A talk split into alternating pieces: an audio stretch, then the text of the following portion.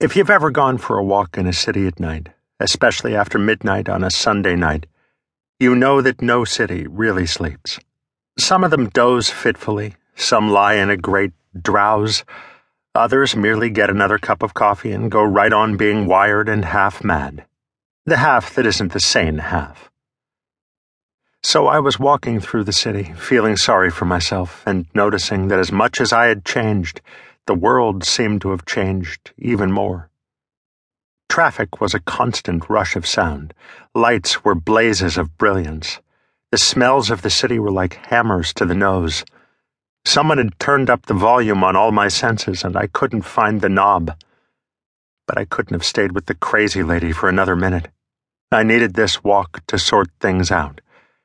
To sort me out.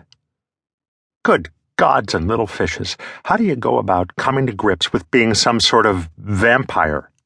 I mean, really.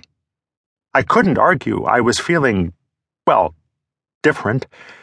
I couldn't find a pulse, for example. I tried holding my breath. After about ten minutes, I gave up because I'd proved some sort of point. I hadn't actually cut myself to see if I'd bled, but I didn't really think I would. So I walked, and I thought, and I wallowed in self pity and misery. Part of it, I realized, was I liked Sasha.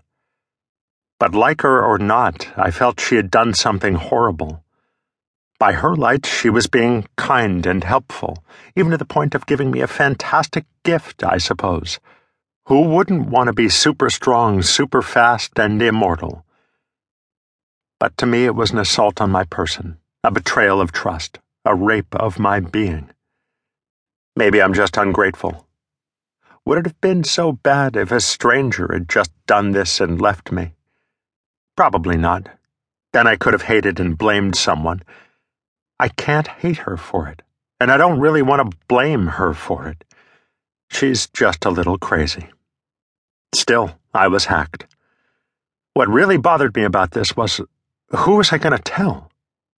When I have a lot of nasty problems, I generally find one of my friends and we have a talk. I feel better and I get on with life. Everybody does this to some degree or another. Shared pain is diminished. Who do you trust? In my shoes, do you have someone you could tell? I wallowed in self pity for a while longer and tried not to think about it. There's only so long I can wallow in self pity. That's generally about a day or so, Terry being a notable exception, and I'd had a head start on this one. So when morning came, I made sure to avoid the sunlight. Yes, she was right. I had a bout of illness much like the one that came with the sunset. It was like having a foot go to sleep and then wake up, except it was my entire body. And there was no numbness. Then it was like being set on fire, and the shivering and convulsing started. I could feel my heart starting, moving the cold, sluggish blood.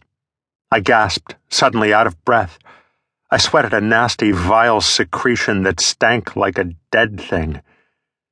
When it stopped, I was wrung out and gasping, but otherwise just fine.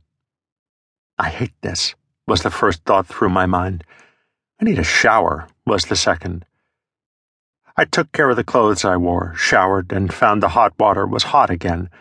Apparently, dead people don't mind temperature much. It's us living folks that mind being scalded and frozen. That got me to thinking. What exactly was changing? How? What did this do to me? I determined to find out.